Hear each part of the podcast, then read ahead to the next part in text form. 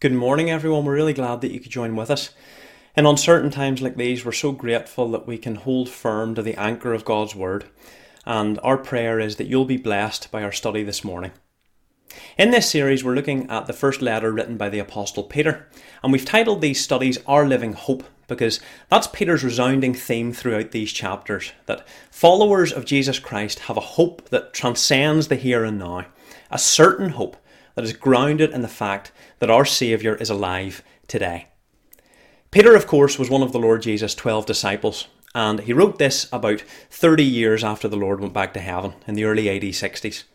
By this time, Peter was probably a leader in the church in Rome, and he wrote this letter to groups of Christians spread throughout Asia Minor, which is found in modern day Turkey. Peter's original audience was likely a mixture of Jewish and non Jewish believers, and he had heard that they were facing persecution for their faith. In the first century, being discriminated against because you were a Christian happened all the time. So Peter wrote to encourage them not to give up, to encourage them to stay faithful to Christ, whatever happened. And Peter has an interesting way of describing his audience. He calls them elect exiles of the dispersion. His language very deliberately calls back to the Old Testament. God's Old Testament people, Israel, were at one time exiles, taken from their inherited land into captivity in Babylon. And ever since, many of the Jews had been displaced. They had been scattered across the world. And Peter is saying that New Testament believers are spiritual exiles. We are exiled from the rest of the world because our citizenship, as Paul puts it in Philippians, is in heaven. We are heavenly natives. We are in the world, but not of the world. And Peter says that reality must have an impact on our day to day behaviour. We are to live with heavenly values and heavenly priorities, even when things are difficult. So he begins in chapter 1 by grounding their minds again in what Christ has accomplished for them, how they have been born again to a living hope as he calls it, with an assurance of eternity. And then he talks about how that unfading inheritance that's stored up for them in heaven should be an incentive to live holy and distinctive lives on earth, to be holy as God is holy, so that people can see God in them. And in this section that we read this morning, which Rachel read to us, Peter says, let's get practical. What does living as the people of God look like from day to day? The living hope that Peter talks about is a hope to be lived out. Christianity for Peter wasn't just a systematic theology that he studied and understood from a distance. For him, it was all about following in the footsteps of the Lord Jesus in day to day life. It was all about being like him in practice. Even all these years later, he never forgot that day when the Lord came up to him in his fishing boat and said, Follow me. Come and see what life is really all about. That invitation rang in Peter's ears for the rest of his life. And even when he failed and he fell, like all of us do, he got up again and he kept following. And here, as an older man looking back on his Christian experience, he unpacks the practical implications of following the Lord. And there's three things in particular that he pinpoints in these verses. And can I encourage you to have your Bibles open at this passage as we go through it together? Firstly, in verses 22 to 25 of chapter 1, he tells them to love one another as brothers. Secondly, in verses 1 to 3 of chapter 2, he says, Long for the word of God. All because, thirdly, in verses 4 to 10, he says that we are being built together into God's spiritual house. Where it all begins for Peter is this verse 22 Love one another earnestly from a pure heart. He says that we are born again and cleansed and made new, so live that out by loving other Christians. Look at the way he phrases it. We have been cleansed and purified for a sincere brotherly love. It's one of the reasons that God saved us in the first place. We are living to love. Because now we're all a part of God's family. Anyone who grew up in a large family will know that loving one another all the time isn't always straightforward. My dad was an only child, and whenever my sister and I used to get into fights whenever we were younger, which happened quite a lot, he used to say to me, I don't understand why you're always fighting with her. I would have loved to have had a sister when I was growing up. And I used to think to myself, well, Dad, you're more than welcome to have mine. And trust me, my sister's feelings about me were mutual. In every family, we get on each other's nerves and we get into fights. Every family in lockdown right now will know exactly what I'm talking about. You might love your family in principle, but in practice, being packed in together day in and day out, you might want to strangle each other. That's family life. And even our own church family isn't immune from that. We can have differences of opinion and personality clashes. We can sometimes step on each other's toes and hurt one another. We don't always feel the kind of love that Peter's talking about, do we? And to be honest, we're maybe not always very lovable ourselves. But still, understanding all of that, Peter says, love one another earnestly. Not just playing the part, no pretending, genuine love. So, how do we do that? Well, Peter isn't suggesting that we just grit our teeth and do our best to think good thoughts about each other and try and summon up as much love as we can because eventually we'll lose that loving feeling. The love that Peter is talking about is grounded firmly in our conversion. It's both possible and essential because we have been born again through the living and abiding Word of God. Peter drops a quote from Isaiah 40 to remind them that our natural humanity, our natural resources, are no use. Our own love withers and falls. It's here one minute and it's gone the next. But the Word of God that has brought us this new life is powerful.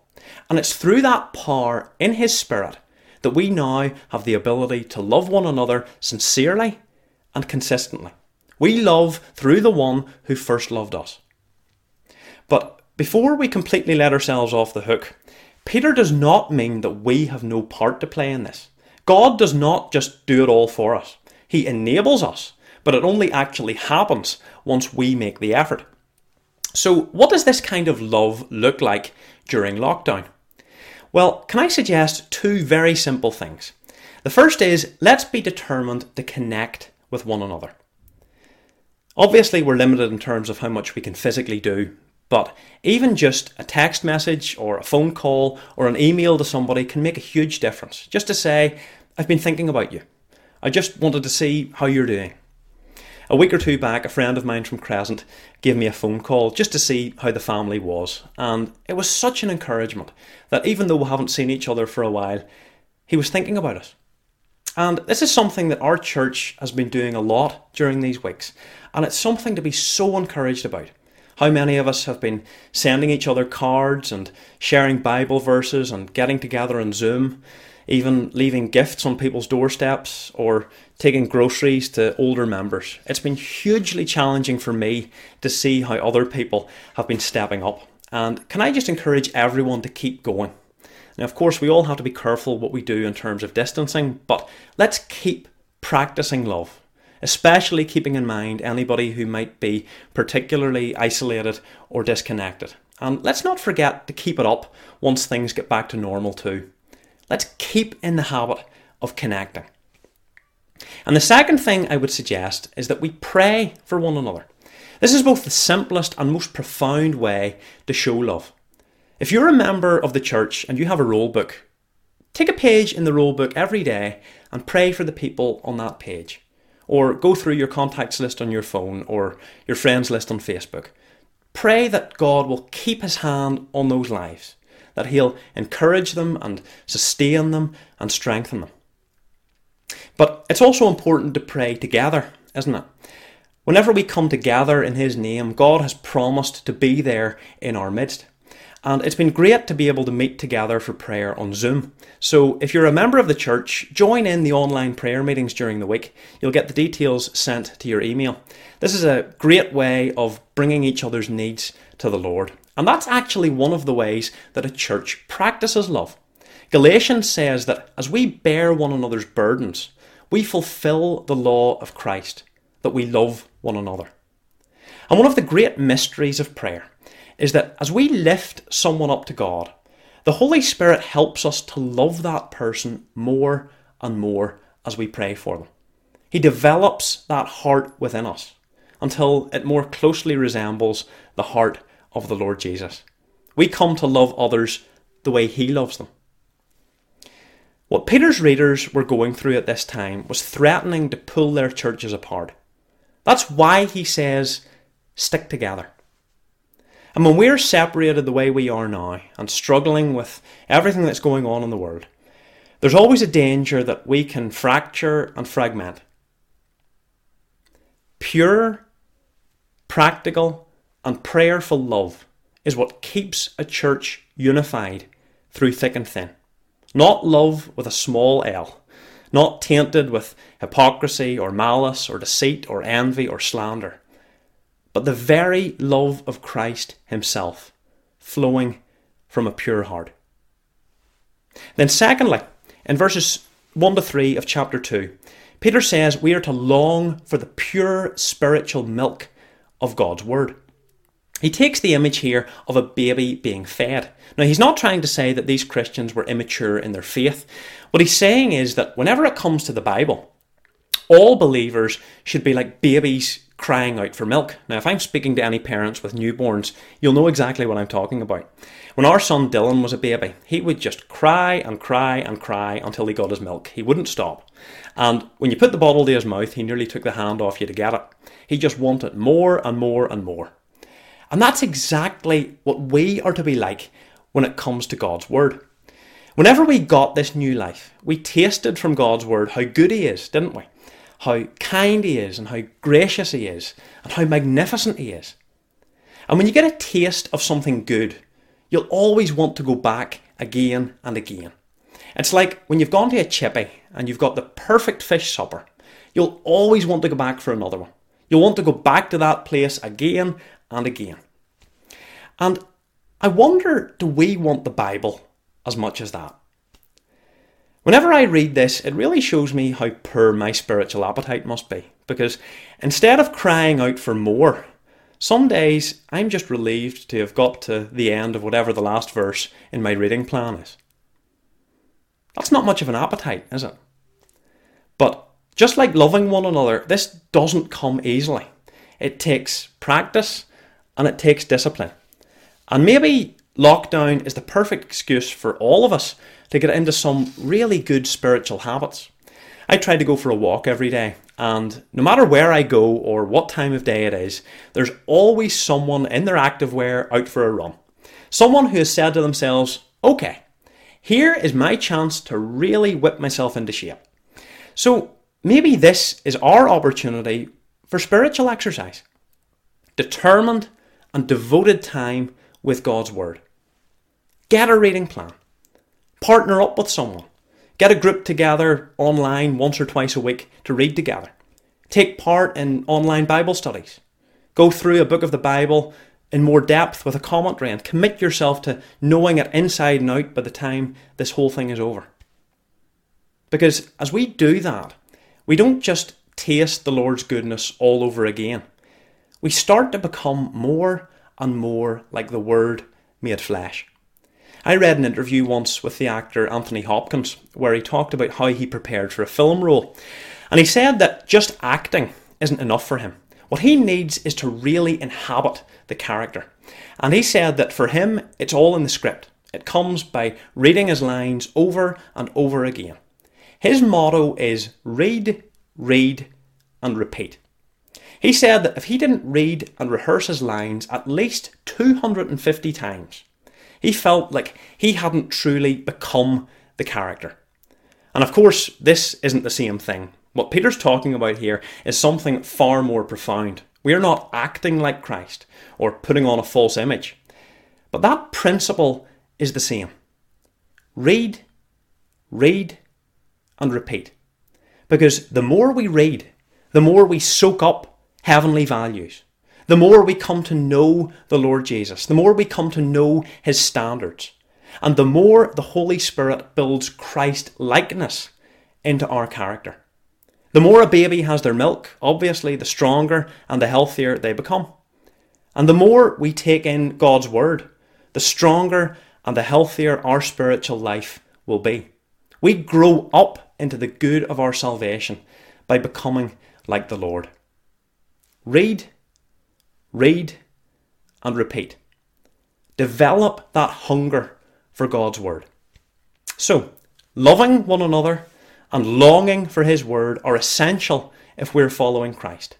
All because, thirdly, in verses 4 to 10, Peter explains that Christians are being built together into a spiritual house for God's glory. Verse 4 says that as Christians have that daily personal fellowship with Christ through His Word, the Holy Spirit builds us together into a spiritual dwelling place, a living and growing temple. Again, Peter is pulling very familiar imagery from the Old Testament. God used to dwell with his people in the Old Temple in Jerusalem. And Peter says that we are now God's temple, our individual bodies, and also the body of the church. God Himself dwells in us, which is an awe inspiring thought, isn't it? But what does it mean for our lives? Well, look at what Peter says first of all about the foundation of the house. He says, Christ is the cornerstone. It's a structure that is built on Him. Now, I know very little about construction. I just sell houses, I don't build them. I wouldn't know one end of a brick from the other. But from what I'm told, the cornerstone, or what's sometimes called the setting stone, is the first stone that's laid whenever a building is founded. All of the other stones will be set in reference to that stone. So the cornerstone determines the position of the entire structure.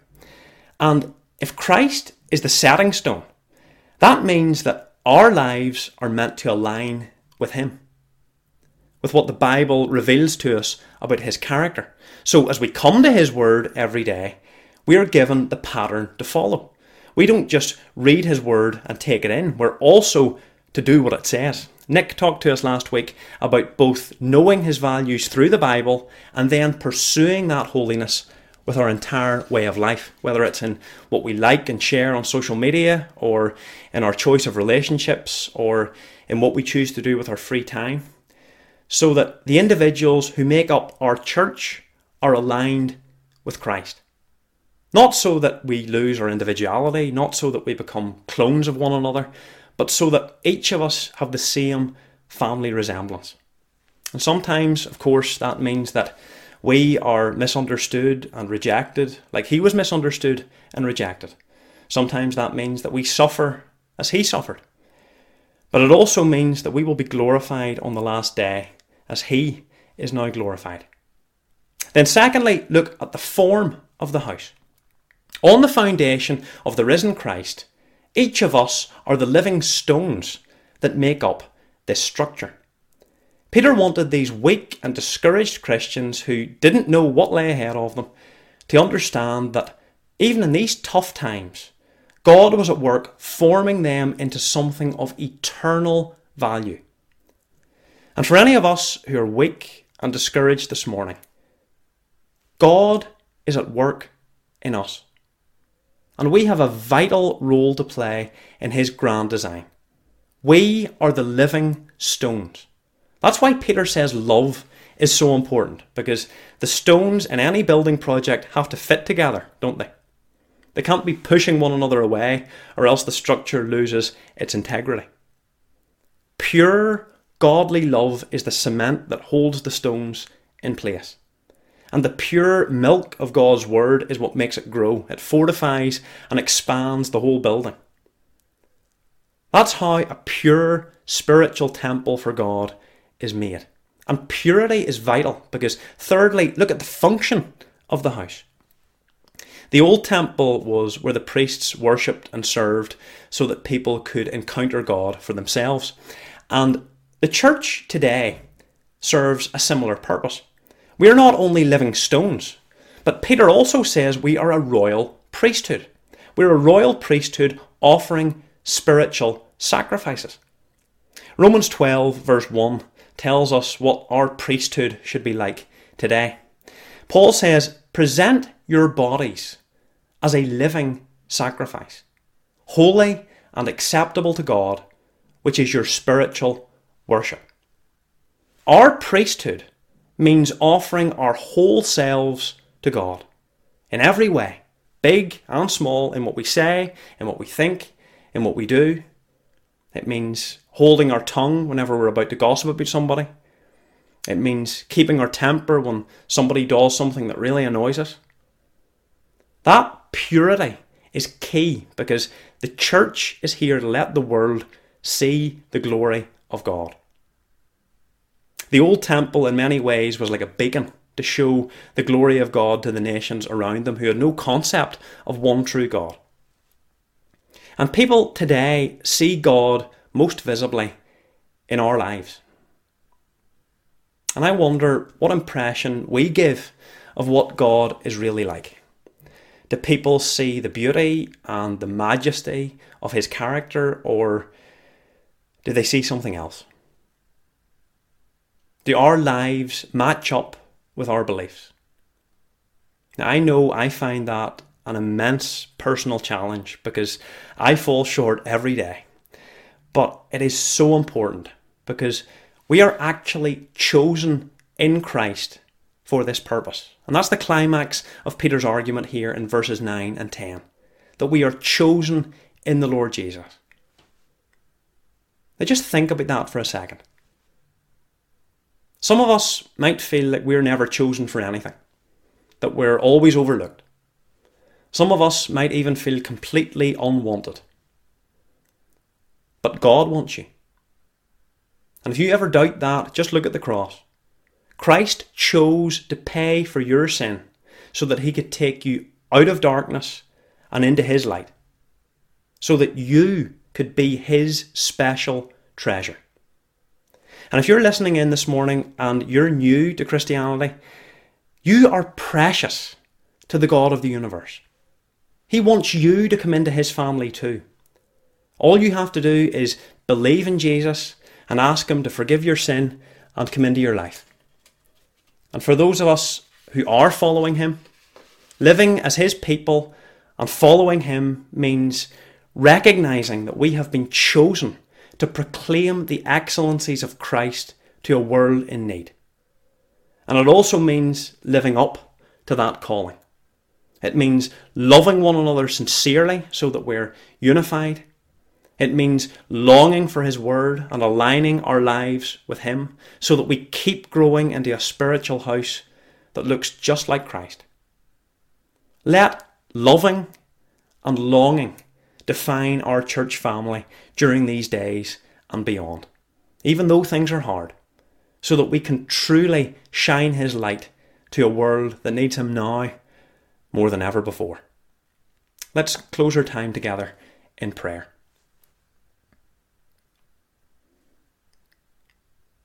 Our Father, we're thankful that in the Lord Jesus Christ, the chosen one of God, you have chosen us.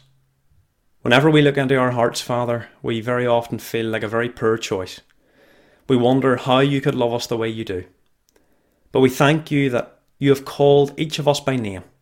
You have called us out of darkness and into your wonderful light. And we thank you that you've called us to live as your people today. So we pray, Lord, that with your Spirit's help every day we will live out our living hope, that we will love one another, that we will long for your word, and that you will build up your church and glorify your name in us. Accept our thanks in your Son's precious and worthy name. Amen. Our closing hymn is There is a Redeemer, and this has been specially recorded by our own Crescent musicians and singers. The chorus says, Thank you, O my Father, for giving us your Son and leaving your spirit till the work on earth is, done. So, as the words come on screen, let's praise and give thanks to our Father in heaven for all that He has done for us through His Son, bringing us out of the darkness and into His wonderful light.